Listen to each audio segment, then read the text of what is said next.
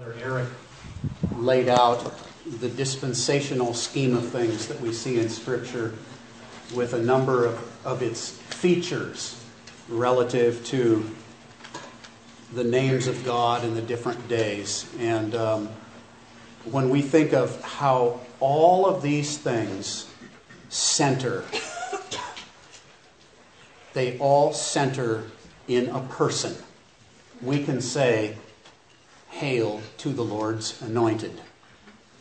However feebly it might be, we can sing to him, "Hail to the Lord's anointed, great David's greater son." We remember a passage in the New Testament where David asked the Jews about that scripture in the Psalms.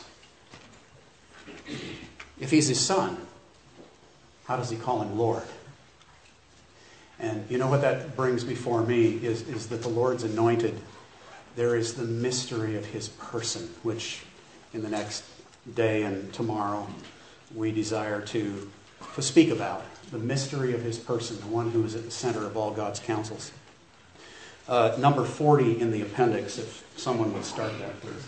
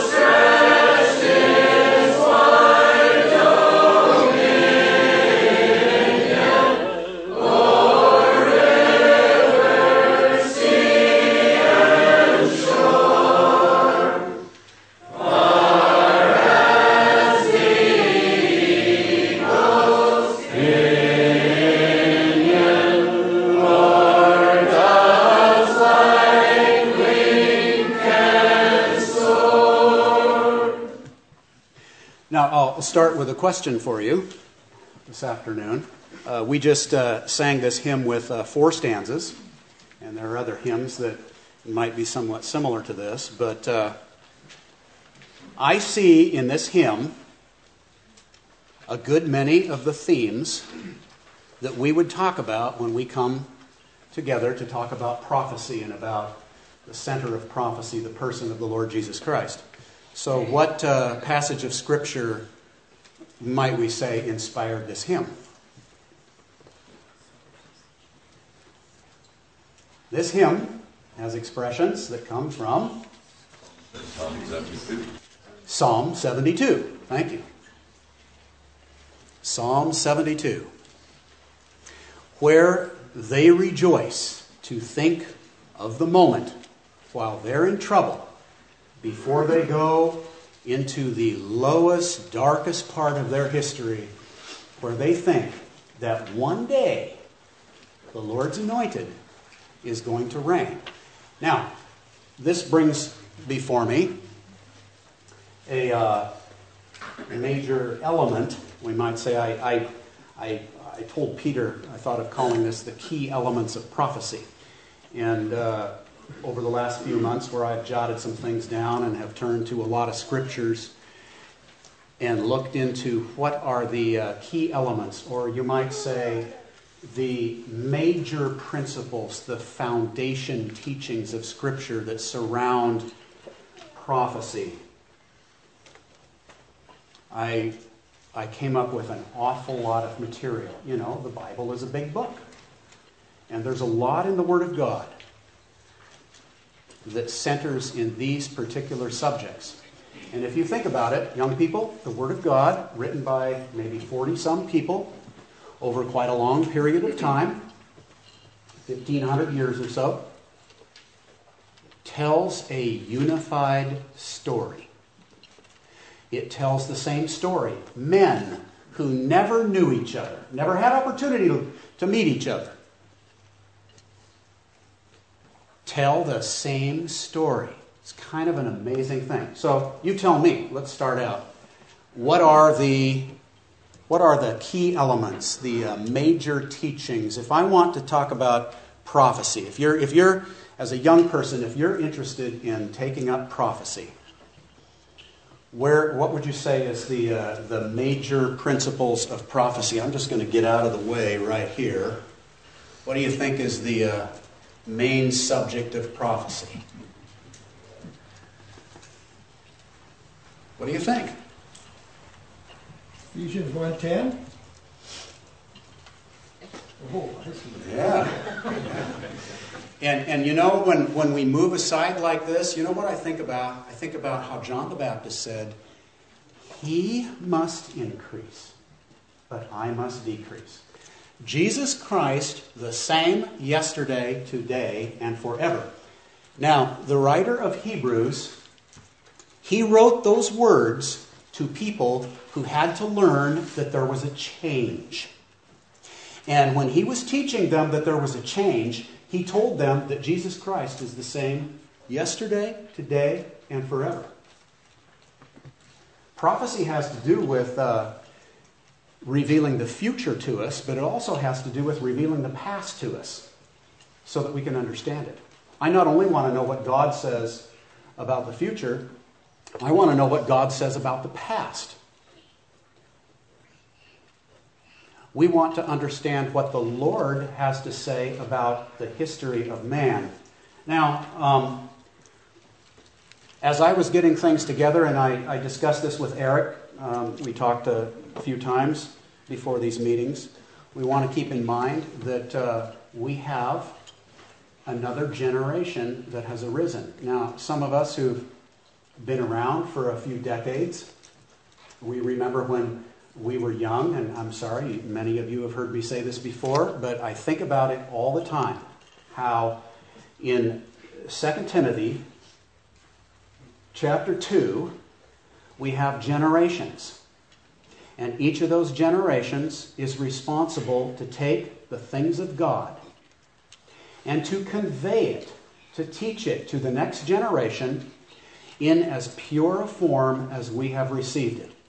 We want to watch out for any admixture that men add to it through their various systems. We talked about some of that this morning, and those are things that are very important for us to seek out and to understand. It's not only do we understand the truth, but I want to understand why is it put this way by God? What does He have for me to understand when He puts it in His Word this way? Now, there will be, no doubt, some repetition.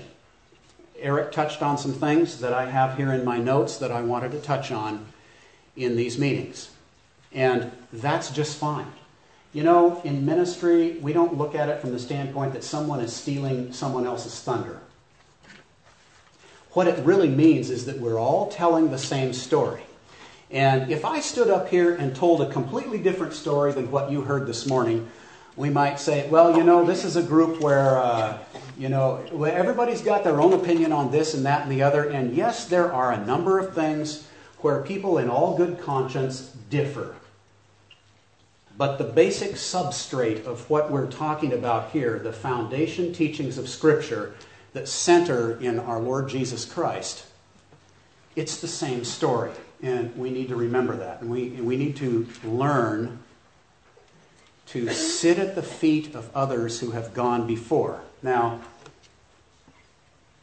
I, unlike Eric, I'm strictly a book guy. I very seldom get on the computer.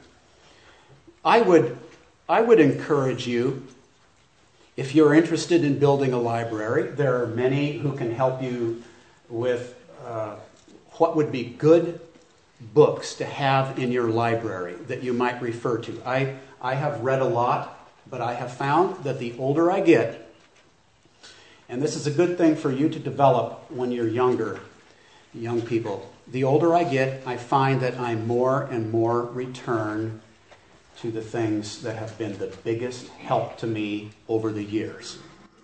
I remember reading one of my favorite historians was Lord Acton, who was a 19th century British historian, and he has a paragraph, and I go back and I reread that paragraph over and over, and he talks about the value of taking something and you gain something from a single sentence or a single paragraph here. And he actually has some beautiful language where he talks about a nation of unnamed people near the Dead Sea. Where did we get this book from? A nation of mostly unnamed people who walked on the sands near the Dead Sea.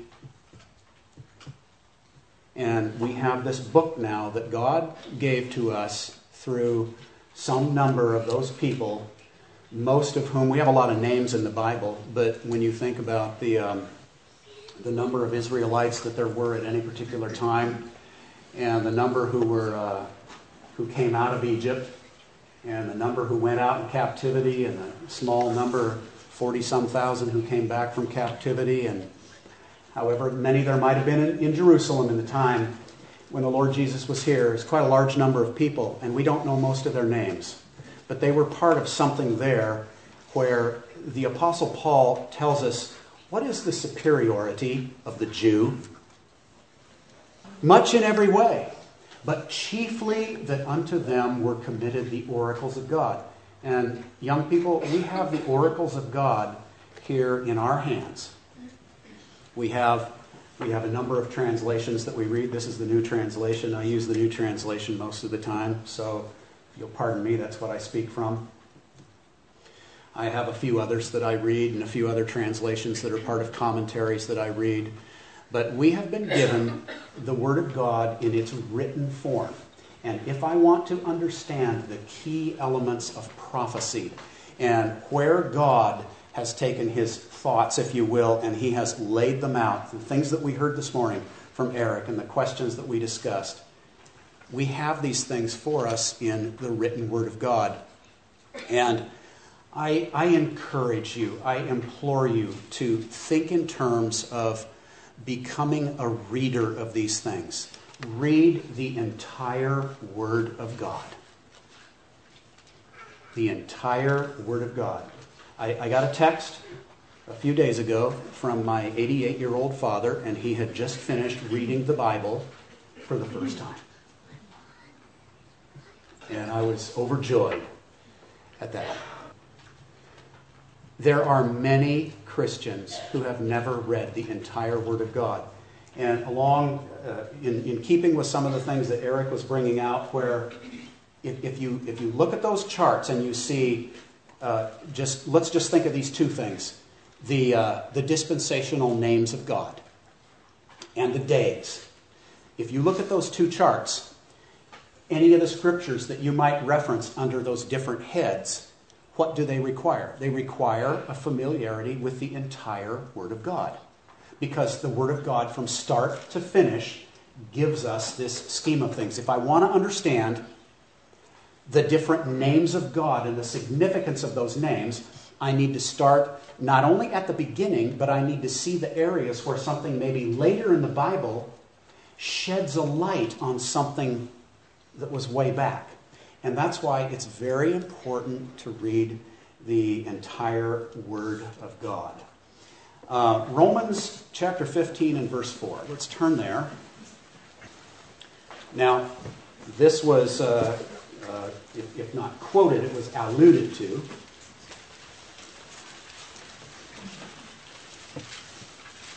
Romans chapter 15 and verse 4 says, "For as many things have been written before, have been written for our instruction, that through endurance and through encouragement of the Scriptures, we might have hope." Paul is addressing Christians. He's addressing believers in his day.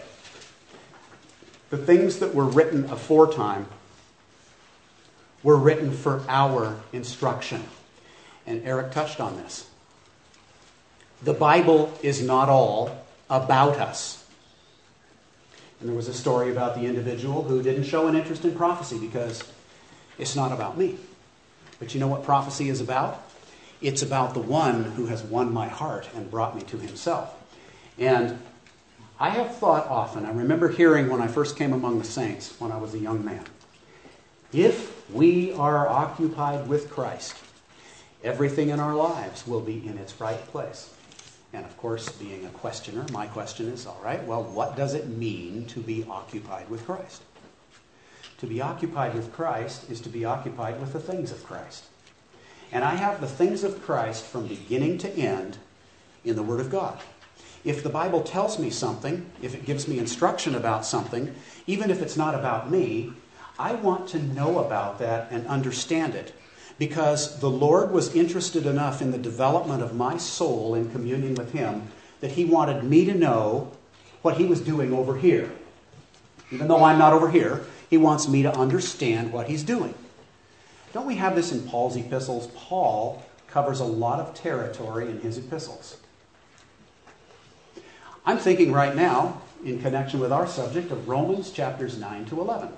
Romans 9 to 11 is Paul's history of Israel. Past, present, and future.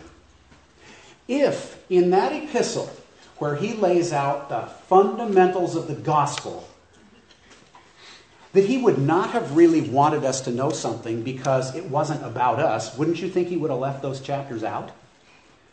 But in the book where he helps us to be established in the truths of the gospel, the glad tidings of Jesus Christ, he takes up a big question. Well, if this is the way it is with God dealing with a soul, what about all the promises that he made to Israel? Well, Eric touched on those things this morning. He was talking, when we talk about the dispensations, we're going to see things that were promised to Israel. We see the covenants. We see the promises. We see, as you have in Hebrews chapter 6, there was a promise that was confirmed by an oath. Two immutable things, the promise and the oath. The Lord wants us to understand those things because these are the things that have to do with the Lord Jesus Christ. This is part of being occupied with the Lord Jesus Christ. Now, I have a quotation here, and as young people, it's good. It's been helpful to me over the years to realize that it's all right. It's good to sit at the feet of others who know more than we do. Somehow, somewhere, by the grace of God, when I was a young person, I somehow was given to see, you know, there are times when you need to go talk to somebody who knows more than you do. None of us are the beginning and end of wisdom.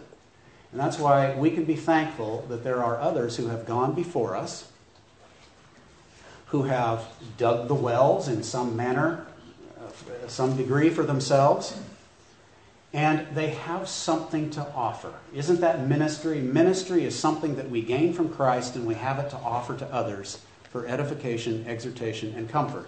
And you know, even as young people, this is something that you can think about. Where is your bent? How do these things fit into your life? They do. You'll be amazed. This is a quotation. I asked the question, what is prophecy? If you were asked the question, what is prophecy? Maybe some of you older young people, what is prophecy? If someone said, give me a definition of prophecy, what would you say? Anybody?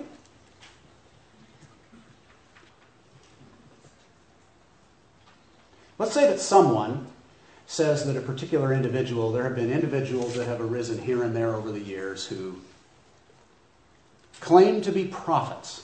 What's one of the things that modern-day prophets seem to like to do? And it always ends up being a joke. What do they like to do? Yeah. Trying to predict the future. Predicting the future. Such as date setting. I can still remember seeing a video a while back of one of the latest dates that was set for the coming of the Lord. And there was an individual who had been quite prominent in bringing this about. And out on the street, he was surrounded by a whole crowd of people because the moment was coming. And there he was. And this was videotaped right at the moment when the Lord was supposed to have come. Well, we're sitting here today, so we know that the Lord didn't come. And it was a mockery. There are times when prophecy has to do with foretelling the future. We generally don't look for that kind of thing today. Remember the Lord Jesus said that of that day and hour knoweth no man, but the Father only. There is a certain moment in history that is known only to the Father. And that'll happen at the time that He chooses. So this is a quotation regarding prophecy. And I think it covers some interesting things. I'm not going to read the whole thing. This is from C.F. Hogue and W.E. Vine, their commentary on Thessalonians, which I've appreciated in a number of ways. Though much of Old Testament prophecy was purely predictive, and then he gives some different examples of that. Prophecy is not necessarily nor even primarily foretelling. It's not just foretelling the future. It is the declaration of that which cannot be known by natural means. Now that is a good statement. In the Word of God, God has given to us a declaration of things that could not be known by natural means. Theologians speak of general revelation. They speak of the revelation that we have in nature, the 19th Psalm, Romans chapter 1. But there is also special revelation when God has revealed Himself. Now, He may do that in Old Testament times. We read in the Old Testament of prophets who spoke, and we have it written down maybe in the historical books, but we don't have a book by that prophet. We don't have a book by Elijah or Elisha. But we have a lot about them in the books of Kings. There were prophets who wrote. Isaiah, Jeremiah, Ezekiel, Daniel, the minor prophets. There are passages in Paul's epistles which are noted as being prophetic. there are aspects of the 5 books of Moses which are very prophetic. They take you from the beginning to the end of human history. Beautiful way. The declaration of that which cannot be known by natural means. It is the forthtelling, not just foretelling, the forthtelling of the will of God, whether with reference to the past, the present, or the future. As I said, I not only want to know what God says about the future, I want to know what he says about the past. Because how can I fully understand, according to the mind of God, the history of humanity if God does not tell me? You know, history is a big field. I have lots of books in my library on history. Some come from this school of history, some from that school of history. And how you should view history, if you view history in a linear way or in a cyclical way. All of this is hotly debated. What is history? What is time? You know, if you think that eternity is a hard thing to define, try defining time. No one even agrees on what the definition of time is. You know, clocks weren't invented until, what, the 14th century or something like that? Time doesn't necessarily have anything to do with clocks. If I want to understand past, present, and future, if I want to have a grasp of the history of humanity, if I want to understand key elements in the prophetic scheme of things, I need to let God tell me. God is the one who makes the declaration. There's a lot of other things that we could take up in that quote, but I just want to say, before we launch into some things, here are some particular bullet points that I have as key elements of prophecy. That this is another quotation actually from the same book. Please listen carefully to this, young people. This is very important. I wish that I might have had someone when I was a young person, maybe your age, that could have sat me down and told me this. You know, I got my lickings in one way or another, but sometimes it's nice when you have a face-to-face and you realize that you've been spoken to, and that there's something that you need to take heed to. It is to be observed that the Christian sobriety, Paul talks about being sober, sober-minded. It doesn't mean that you don't have a sense of humor, but it means that there is a sobriety towards the issues of life, that we realize that, you know, this is just not a game. We're not just here to have fun for a few years and then come what will. That's not the way we look at life. It is to be observed that the Christian sobriety of maturer years is the result of self-control and the study of the Scriptures in youth. Get a hold of it while you're young. While you are young. Now, here is a moral principle that I have enjoyed. I love these words that I read. This is from A.B. Bruce. He was a 19th century writer, from his commentary on Matthew's Gospel. And think about this. Yesterday, today, and forever, when I read this. He says, and this, I believe, is a good principle to keep in mind when we think about the elements of prophecy, studying prophecy, realizing that the Bible gives us this grand scheme of things from the mind of God. He says, moral laws. Moral laws require large spaces of time for adequate exemplification. Now, the context of that statement is when the demon, he comes back to the house and he sees that it's empty, swept, and garnished. And he says, I'm going to go take 7 more demons. You know, he goes and he gets these other demons, worse than himself, and he goes back, and he inhabits the house, and says the last state of that man is worse than the first. What's the next statement in that scripture? Remember the next statement in that scripture. So shall it be also to this wicked generation. How long has the history of man been?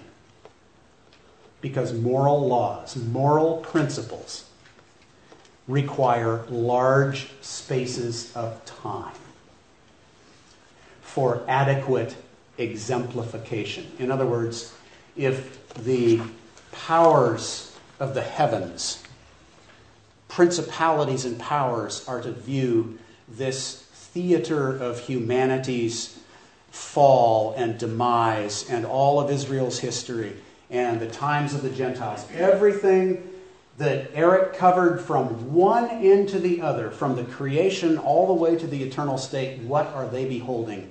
They are beholding the working out of the principles of God over a large space of time. And young people, I will tell you right now, even though there is a lot of darkness in that study, that is a fruitful study for our souls, because it's there that you learn the greatest principles that there are: the government and the grace of God. I am so thankful for the government of God, but only because I know the grace of God. Because if it was only the government of God, what hope would there be that we could be saved? How could any be saved? But throughout this entire scheme of things, God has revealed His grace. Jesus Christ is the same yesterday, today, and forever. The dispensations, they change. God may take up with something differently today than He did yesterday. But the God who acts, and the God who reveals, and the God who deals with each of our souls, He is the same. Moral laws require large spaces of time for adequate exemplification. So what do you need to do? You need to be willing to take time. I often marvel at, I'll think to myself, 20 years ago, I gave an address where I talked about such and such, and I say, it would have been much better if you would have said this instead of this. Now, why would I say that? Because large spaces of time are required, even for each of us, to get a hold and understand and enjoy these things in a deeper way. It's a lifelong process. Key elements of prophecy. And I jotted down a whole lot of things, and I got to thinking I need to boil this down to just a few because time is limited. Let's just talk for a few moments. I actually have about 6 different items written down here that I thought about, and thought that I would just make a few comments about each of these, and then, kind of like Eric said, I don't want to turn to an awful lot of scripture, but the thing is to see that all of you would follow this up yourselves. Now, I would like to give you a little assignment. Maybe you can do this. I did this just the other night myself, just to check and see how long it took. Maybe before the afternoon meeting tomorrow, you can read the first 2 chapters of Hebrews. Hebrews is a book that I've been coming back to an awful lot in the last few years as I've been thinking about these kinds of subjects and other subjects. Hebrews is a wonderful book for tying together the old and the new and showing us what God is doing. Hebrews chapters 1 and 2.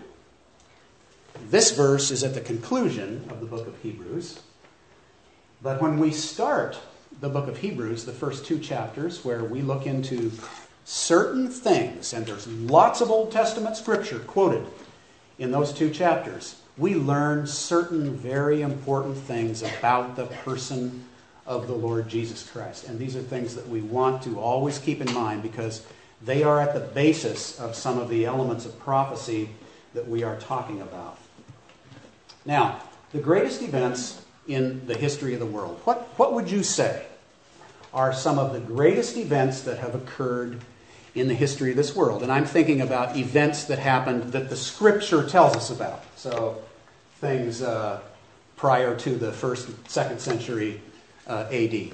what might we say are some of the greatest events in history, in the history of humanity? Just let me just hear you throw out a few things that the Scripture addresses. What would you say?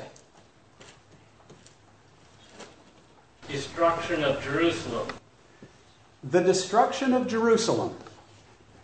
Now that comes actually after shortly after some of the books were written in the New Testament, and sometime before maybe the latest books in the New Testament. The destruction of Jerusalem. Would you say that the destruction of Jerusalem has something to do with key elements of prophecy? I certainly would. Where did Jerusalem come from? Why is there a Jerusalem? What part does Jerusalem play in the Old Testament history? How did they take Jerusalem? Jerusalem was in the Promised Land, right? It was known as Jebus. And who took Jerusalem finally? What was his name? Who led the charge? You remember his name?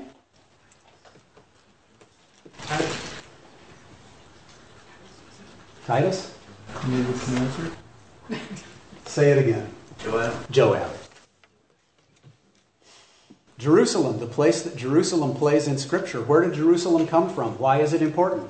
Who took Jerusalem?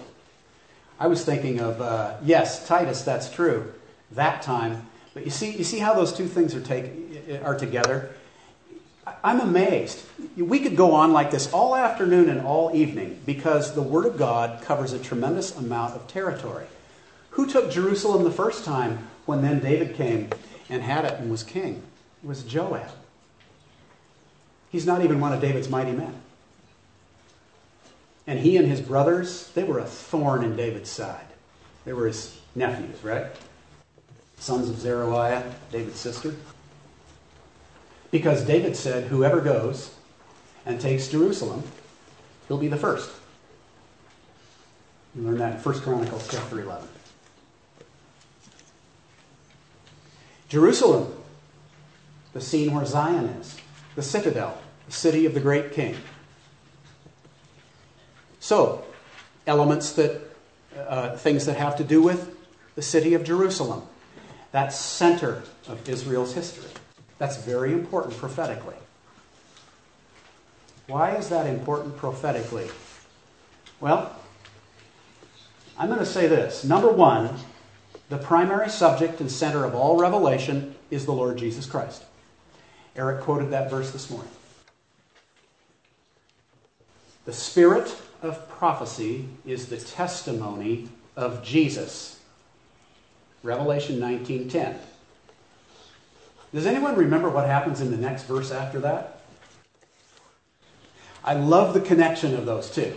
The verse, chapter divisions and verses, those are not inspired. There are some places where there might be some sections, like the 5 books of Psalms and so forth. But chapter and verse divisions are not inspired. After he says the testimony of Jesus, the spirit of prophecy is the testimony of Jesus, then the rider on the white horse comes, and that's the beginning of the day of the Lord. It all centers in him. Let's turn to Judges chapter 14. In Judges chapter 14, Samson tells a riddle. Verse 14. And he said to them, now he's going to tell the Philistines his riddle. Out of the eater came forth food, and out of the strong came forth sweetness. Now, a number of years ago, I was in a conversation. I was standing around with a number of brothers at a conference, and we were talking about the subject of the great principles that Scripture reveals to us. What are the leading principles? Kind of like what we're talking about this afternoon, that Scripture reveals to us, that helps to get our minds on the track of what God is doing. And Eric James was in that conversation, and he pointed this out. Judges 14:14, I think in some ways you could say is the overall, overarching principle of all of Scripture, in a sense. Out of the eater came forth food, and out of the strong came forth sweetness. The Lord Jesus Christ takes every dark element of human history, and he will turn it to blessing. He makes the wrath of man to praise him. He takes every movement, every thought that the enemy of souls has ever had, and he turns it to blessing. You know, that devil, he can show up in the presence of God and say, you see this guy down here, Job? You know, he's going on like he is just because of these particular reasons and all of that. And so Job says he's in your, the Lord says he's in your hands. And so Satan has his little heyday with Job. And what do we find at the end of the book? The double portion. The blessing that comes in. We know nothing about the state of soul of his children that were lost. We don't ever want to be those who would say, let us do evil that good may come. But God in his sovereignty can do as he pleases. Not only does the Lord never do wrong, we can also say on the positive side, the judge of all the earth, he always does right. I can say, after many, many things that we have passed through, I can say, and I hope I can say at the end of my life, that he has never done me anything but good. Never. Even in the pain. It's always been a blessing, one way or another. So I think that's a good one to keep in mind. As an illustration of that, let's just turn to Hebrews chapter 2. We'll read a couple of verses there. And then we're going to go read a verse in John's epistle, Hebrews chapter 2. Let's see this, where out of the eater he brings forth food, out of the strong he brings forth this sweetness.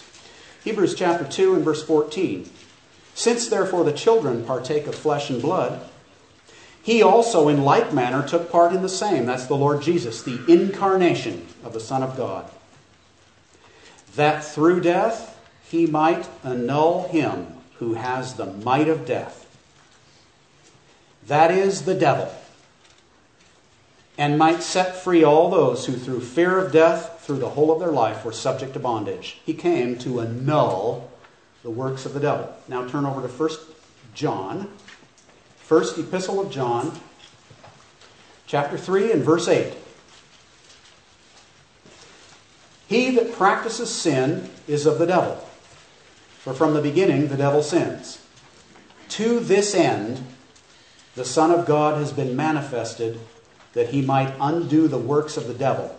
Now, come back to that expression of Lord Acton, where he actually says a single sentence of Socrates, and then a paragraph of this, or whatever, you can just focus on. And it's amazing what just a single sentence can open up. Somebody says, well, why did Jesus even have to come? Here's an answer. Here's an answer in just a few words. He came to undo the works of the devil. There's the answer to the question right there. This new translation I have is 1,510 pages long. And to answer your question, all I had to do was turn to one phrase. I don't need the 1,510 pages. It all tells me the same story, but if somebody has a question, there's the answer right there. What is prophecy? Hebrews chapter 1. He bringeth again the first begotten into the world. That's prophecy. That one right there. That's what the book of Revelation is. You could take that expression and write it right over the book of Revelation. He is bringing in the first begotten into the world. He came in humiliation once, the first time, and he's going to come in glory the second time. And, you know, that's a wonderful thing to feed our hope, isn't it? To know that, it's my second point that I want to make here The second key element of prophecy. This is a very good thing to keep in mind. Scripture contemplates a complete change of dispensation. That is very, very important. What do the unbelievers in 2 Peter, what do they say? They say, you know, everything, it just continues on just like it has from the beginning of the creation. You know what that tells you? They didn't even believe in his first coming. And if somebody doesn't believe in his first coming, then his second coming will be nothing but terror to them. Those unbelievers, the first coming of Christ didn't make any difference to them whatsoever. This world is a scene of a disputed right between Christ and Satan. I recommend Sir Robert Anderson's book, The Silence of God. I've mentioned that before. That's a very good book, very interesting book. And he has a very interesting way of laying that out in the book. This world is the scene of a disputed right between Christ and Satan. Satan says, they listened to me, they turned their ear to me in the garden, and they belong to me. And so what happens? You come to the point where he says to the Lord Jesus, he says, you know, all you have to do is bow down and worship me, and I'll give all of this to you. It's the prince and power of the air, the ruler of this world. But you know, he was really blind as to the one who was there before him in humiliation and disgrace, the one in whom there was no beauty that we should desire him. The Lord Jesus, when he was here in humiliation, did the devil really have any idea who was before him? He's the most blind of all of his subjects, isn't he? What a solemn thing to really realize. This world, the Bible shows us, this world is the scene of this disputed right between Christ and Satan. And if we have the Lord Jesus, we have the one who has won the battle. In the world, ye shall have tribulation, but be of good comfort. I have overcome the world. Christ is the one who bruises the serpent's head. Now that takes you all the way back to the book of Genesis, to the opening chapters of the book of Genesis, where his victory is announced right there. That's known to be. He's the seed of the woman. That's one of the ways that the Lord is referred to in Scripture, the seed of the woman. And we see how he had his bringing forth into this world through the Virgin Mary in the early chapters of the Gospel. And God, by his power, by the power of the Holy Spirit, he brought the Son of God in incarnation into this world. I think often of that statement. I still don't remember whether it was Vellet or Wigram. Were it not for the incarnation of the Son of God, I should be ashamed to be a man. Who said that? Wigram? You told me that 30-some years ago, right? Dan pointed that out to me. The incarnation.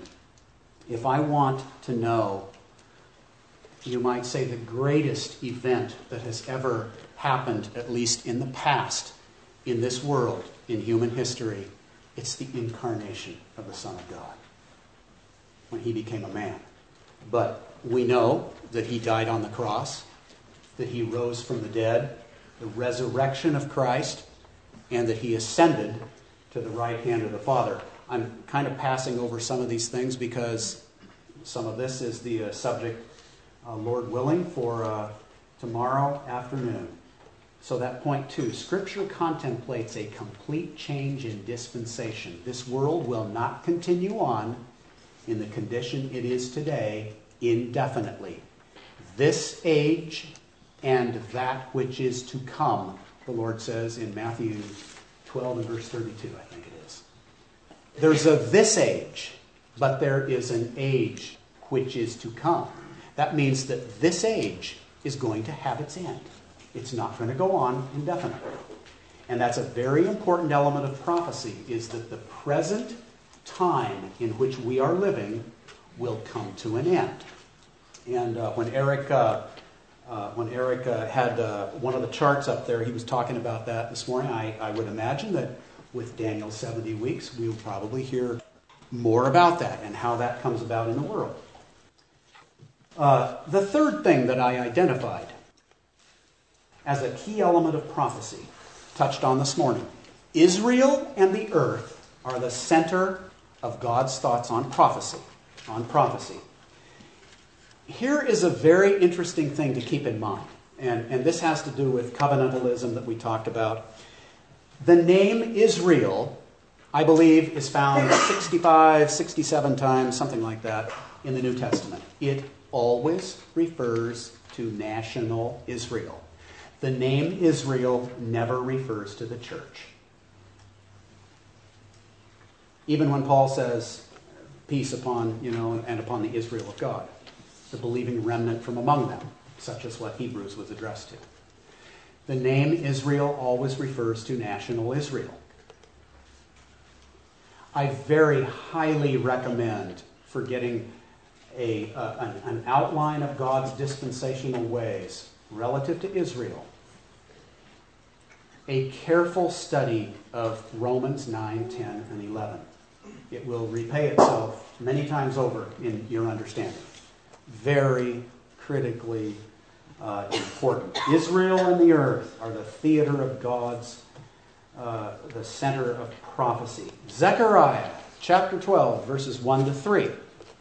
Jerusalem is a cup of bewilderment, is a stone of stumbling to all who occupy themselves about it. Read Zechariah chapter 12. You see that Jerusalem is in the center of the thing. There are challenges, there are issues relative to everyone who deals with Jerusalem, whether they be favorable towards Jerusalem or in enmity against her. Jerusalem is at the center of God's ways of prophecy on the earth. Think about it this way. Genesis chapters 1 to 11 chronologically deals with about half of the years of the Old Testament period. The rest of the Old Testament is about the same number of years. Here's the beginning and the end of the Old Testament. Where is the call of Abraham? Right about in the middle. Now, what that tells me is that what happens from Genesis 12 to the end of the Old Testament, would you not say that that's pretty important to God? If he spends 11 chapters introducing the early history of the earth and so forth, and the dispersing of the flood and the dispersing of the nations and so forth, and he spends the rest of the time talking about the descendants of this one particular man, would you not say that God holds great importance in the seed of that man? I would say that he does. Deuteronomy chapter 32. Let's see that.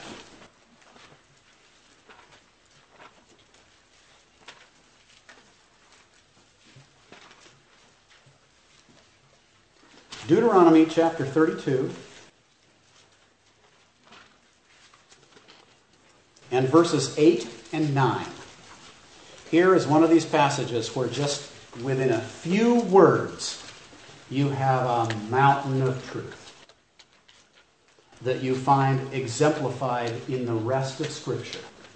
When the Most High, there is that name, the Most High, assigned to the nations their inheritance, when he separated the sons of Adam, he set the bounds of the peoples according to the number of the children of Israel.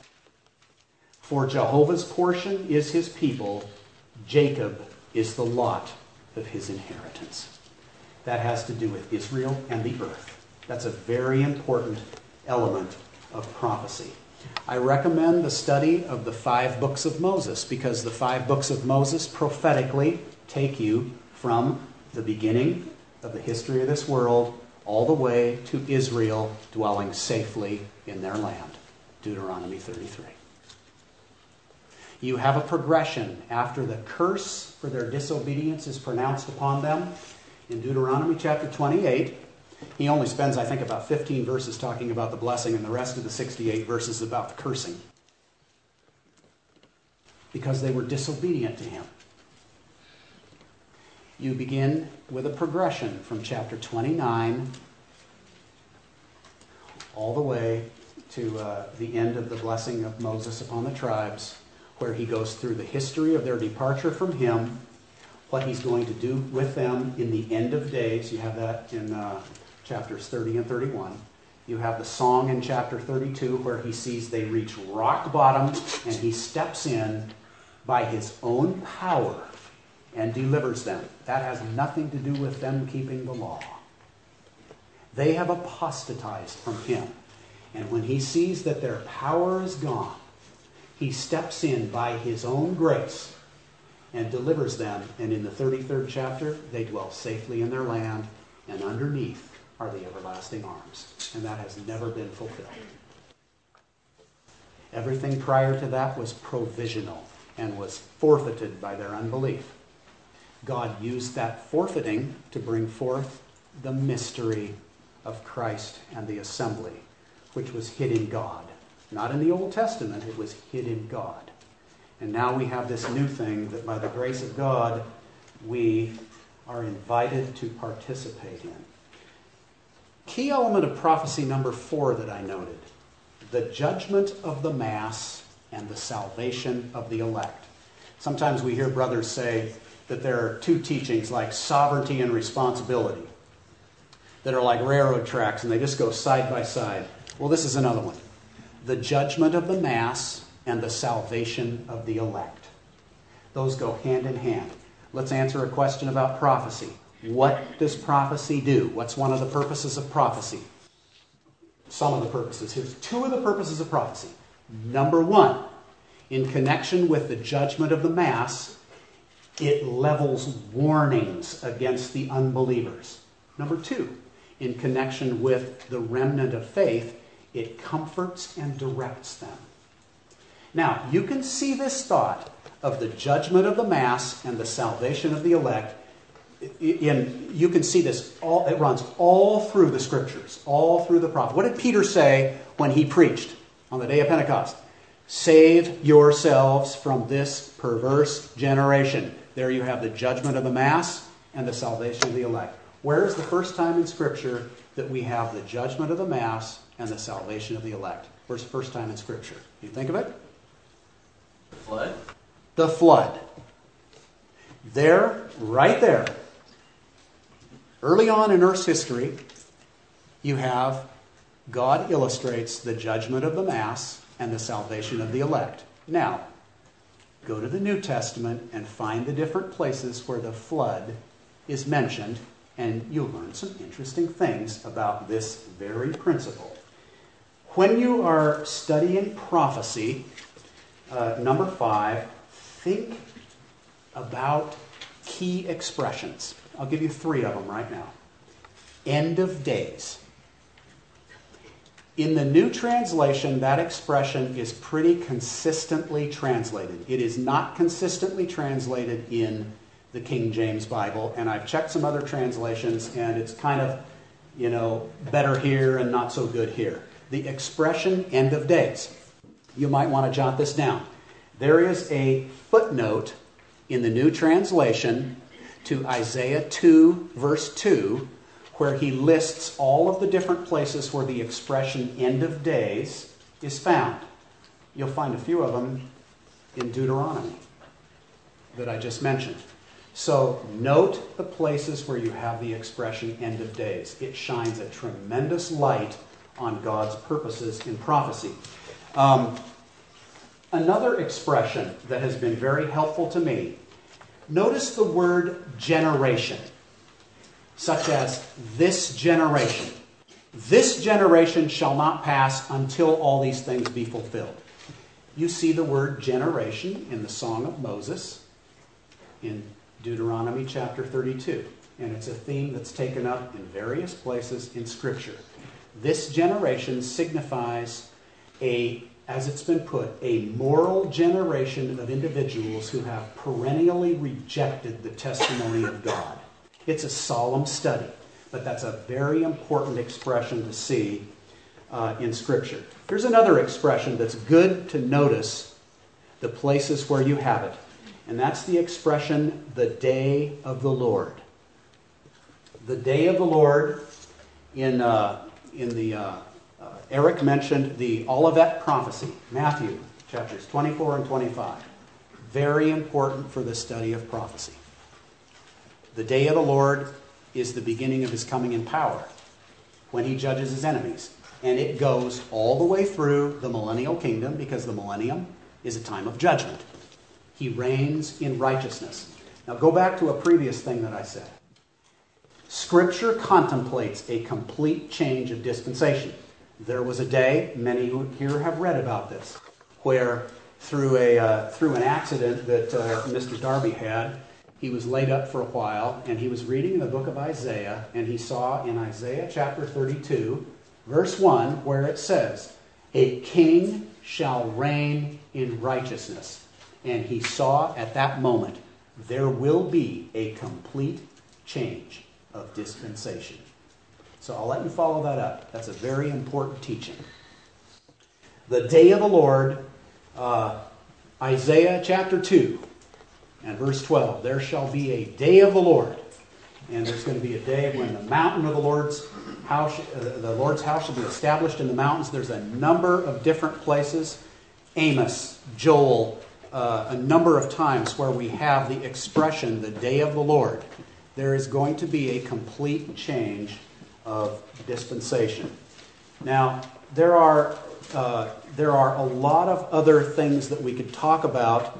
These are just some basic points that have been a help to me in guiding my thoughts through the different elements of prophecy. Now, there was in the last meeting also it was mentioned there's a difference between the covenants and the mysteries.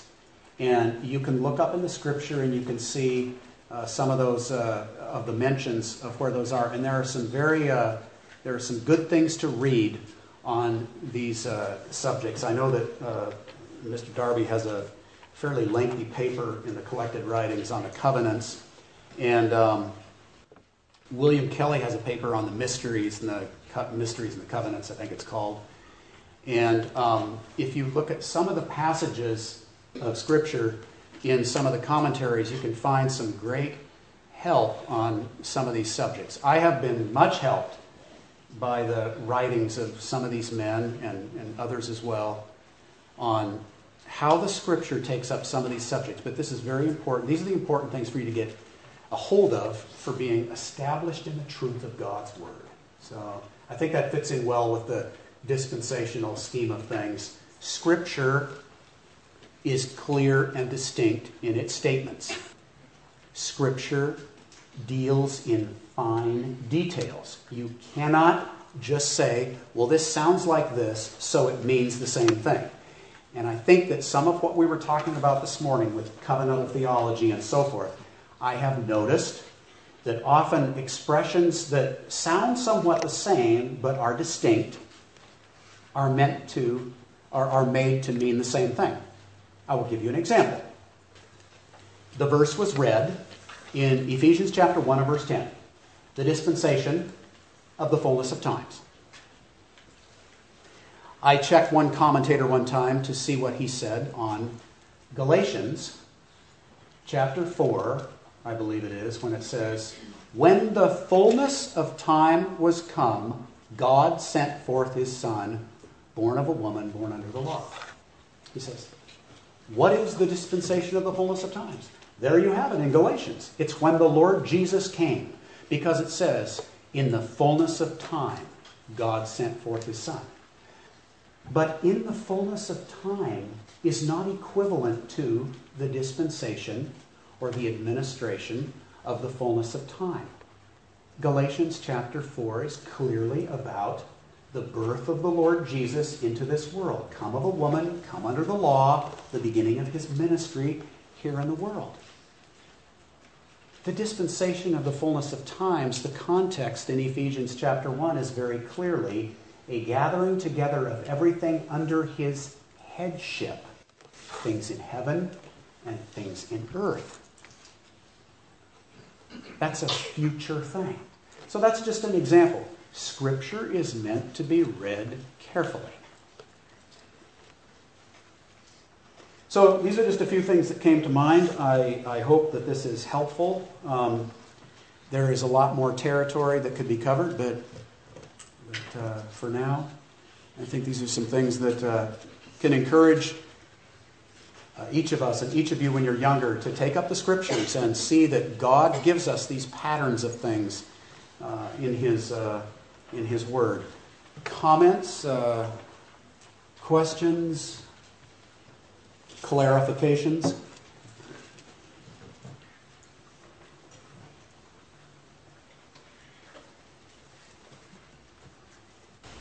What was your first point? The first one that I noted was that as we have in did everybody hear what he said? What was the first of the elements of prophecy that I mentioned? Was that the primary, the subject and the center of all prophecy is the Lord Jesus Christ. The spirit of prophecy is the testimony of Jesus. Jesus Christ, the same yesterday, today, and forever. He is the center of all God's counsels. One day, the seed of the woman who bruised the serpent's head, with his work of redemption, he will rid this scene of all evil, and he will be head over all. And I might mention also, relative to prophecy,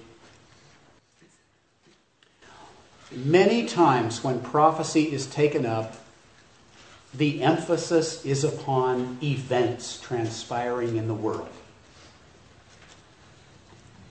The primary emphasis in prophecy is the glory of the Lord Jesus Christ. And if we just get interested in events, it's kind of like Mr. Kelly said at one point regarding a historicist approach to Scripture. He said if people would stop trying to see the Irish potato famine in Scripture and would let the Scriptures teach what they do, they would gain some help on Scripture. And, you know, I would recommend, I'm one for recommending good writings. I think Mr. Kelly has two books on the Revelation. He's got the introductory lectures, and then he has two books. The small book, it's called Revelation Expounded, which he put together later in life, I think is really one of the best, if not the best book on the book of Revelation. However, his big book, The Lectures on Revelation, the introduction to that, it's several pages long, where he responds to the historicism of Bishop Elliott, is excellent regarding the language of prophecy and how we view things and how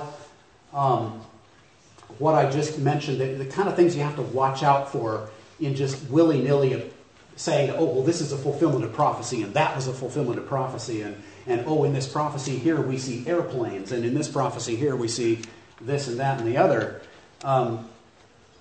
Though it is true that there are things such as the seven churches in Revelation 2 and 3, which do give us a picture of something that has happened in history. It's very important to distinguish the difference. And that introduction that he writes to that larger volume of lectures, Lectures on the Revelation, is very good. I highly recommend that, so, among other things. Anybody? Could you real quickly go over the 6 points again of the? I'll just read them off. The first point, he asked about going over again, just the 6 points that I had. I tried to say the number before each one. Maybe I forgot. I don't know. The first one was that the primary, the subject and center of all revelation is Christ. He is at the center of the teaching of Scripture. Number two, Scripture contemplates a complete change of dispensation. This present age will have an end. There will be another that follows. This world is not going to continue on indefinitely as it is. There will be a change of dispensation. My third point was that Israel and the earth are the theater of prophecy, not the church. Prophecy centers in Israel and the earth. God took up with Israel, the seed of Abraham. His dealings governmentally are with Israel, Jerusalem at its center. And according to prophecy, he will take up with them again and will restore them in a remnant according to all of the promises that he made to the fathers. The fourth point was to notice the distinction between the judgment of the mass and the salvation of the elect. That is something that runs all through Scripture. I was just noticing, reading in the last few weeks, how I'm reading in Ezekiel right now in my own personal reading, and I read through Isaiah and Jeremiah while I was preparing for these meetings, and it was just amazing to me to see how many times, within just a few verses of Scripture, you can see the judgment of the mass and the salvation of the elect. He'll say something relative to the judgment coming on the apostate part of the nation, and then he will say something that comforts his people who have faith. It's just chapter after chapter after chapter that the Lord does that. And as we say, the first instance of that we have in Scripture, that God gives us as a testimony, is the flood. Maybe what would we say the next one would be?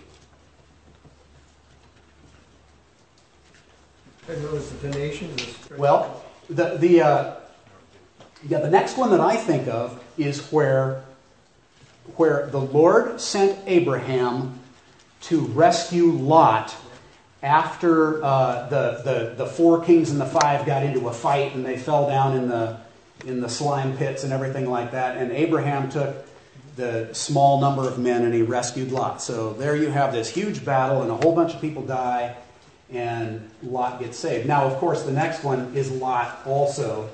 He is rescued out of Sodom before God rains fire and brimstone. There you have this thought of a warning given. And then he comes out, and then the judgment comes down. And so that's a little picture, you might say, of souls who are taken out of this scene before the judgment falls. Well, you can see, just in mentioning those few examples, that there have been a number of cases like that. That is how God works. The fifth point that I made was learning to notice key expressions in Scripture that are used time and time and time again. And one of those is end of days. I think you have it like 14 times in Scripture. I think I actually came across one time that I don't think was in that was even listed there, and I can't remember where it is, but 14 or so times in Scripture you have that expression, the end of days. And if you look at the context of each of those, it tells you the same story. So you see, God is going to do something. He's going to make a change in dispensation. The expression, this generation. The expression, the day of the Lord. Here's another expression that I'll give you that's very interesting to study in Scripture. The vine.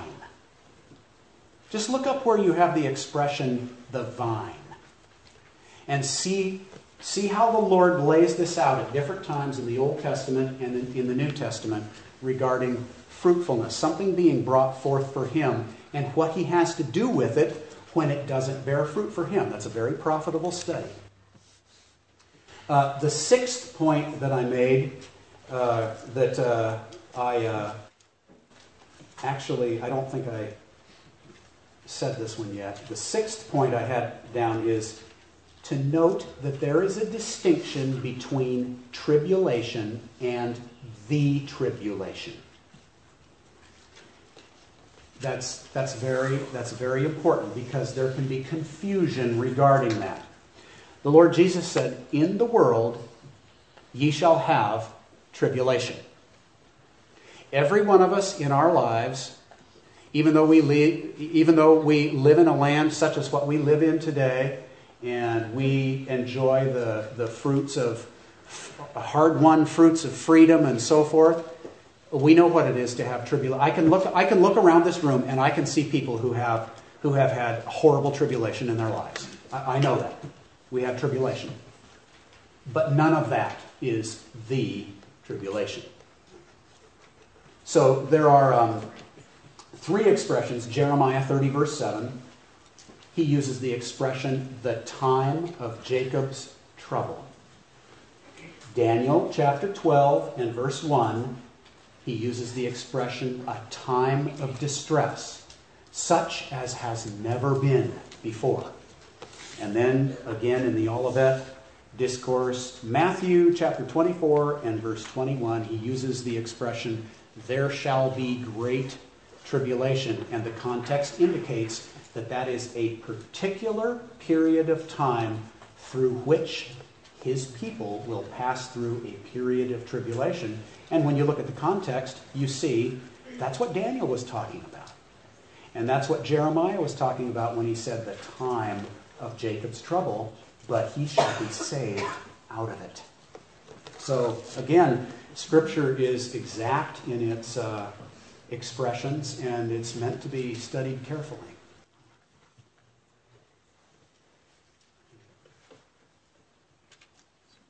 Any other comments or questions?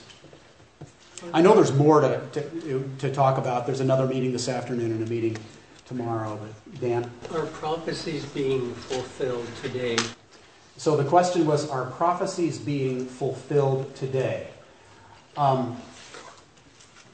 That's a hard question to answer. I would say no. Biblical prophecy is not being fulfilled today. As it's been said, men today are being allowed to reap the fruits of their departure from God. That's the Mass. And meanwhile, he encourages and edifies and maintains the lot of his people here below by the presence of the Holy Spirit on the earth, who hasn't been taken away yet in the capacity in which he is acting now. So, if prophecy was being fulfilled today, how would we know that it was? That's the first question that comes to my mind.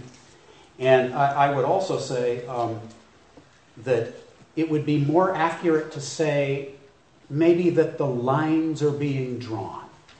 That we know that God's providence is always active. And of course, I think along the line of what you're saying, one of the biggest questions surrounding that is the 10 kings, the European Union. You know, you got 8, and then you got 9. And somebody says, oh, the next one is 10. We're going to be raptured as soon. Well, it didn't happen. You might have 11. You might have 15.